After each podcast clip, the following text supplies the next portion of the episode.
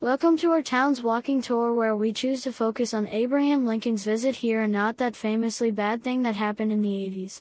Thank you for meeting me here under this lamppost at 3:30 p.m. and welcome to my hometown's walking tour. As most of you know, our town is famous because, for a 22-hour period of time, our nation's 16th president, Abraham Lincoln, stayed here. Yep, that's what we're known for. Nothing else no matter what a certain HBO documentary might lay out in graphic detail. Anyway, let's get started.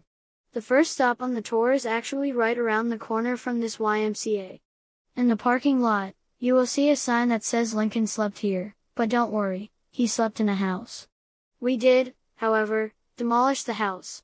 We needed the extra parking space so everyone could attend the weekly self-defense classes. It's what Lincoln would have wanted is also what our town mandated after the disappearances began. If you look to your left, you'll see where the town infirmary used to be. During his visit, Lincoln got a couple stitches in his left hand there after a stray dog bit him. Now it's a sports bar. They've got a great patio, but if I were you I'd opt for a seat inside. We haven't quite kicked the stray dog problem. Although, people in this town know there are far more sinister things in this world than stray dogs. Anywho, up ahead is where the appellate courthouse once stood. As you can see, it is now a CVS. But before it was a CVS, it was a blockbuster. You know who once visited that blockbuster? Emma Stone. More like La La Land of Lincoln, am I right? And you know who worked in that blockbuster? The same guy who committed all those gruesome, whoops, sorry about that, accidentally reverted to the old script. Real quick, this isn't part of the tour, but I lost my car keys here last week, so can you all please keep your eyes peeled for a Honda CRV fob?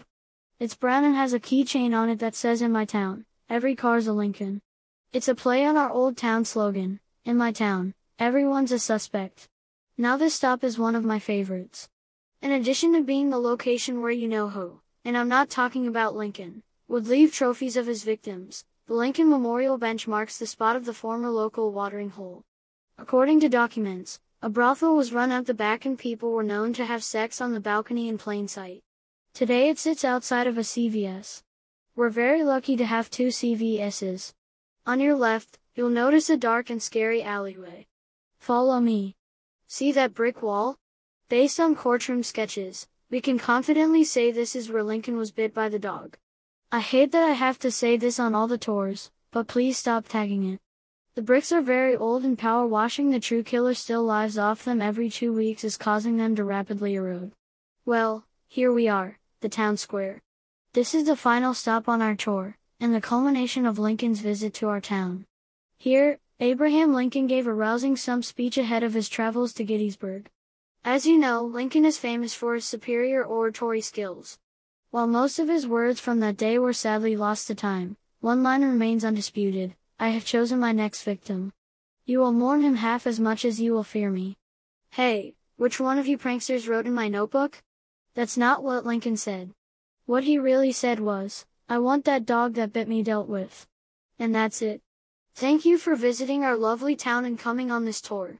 As you go out into the world, I hope you think of us as a place forever tied to the history of the great Abraham Lincoln, and not, as we were formerly known, Bludgeonsburg, the location of the horrific 1988 Summer of Bludgeonings.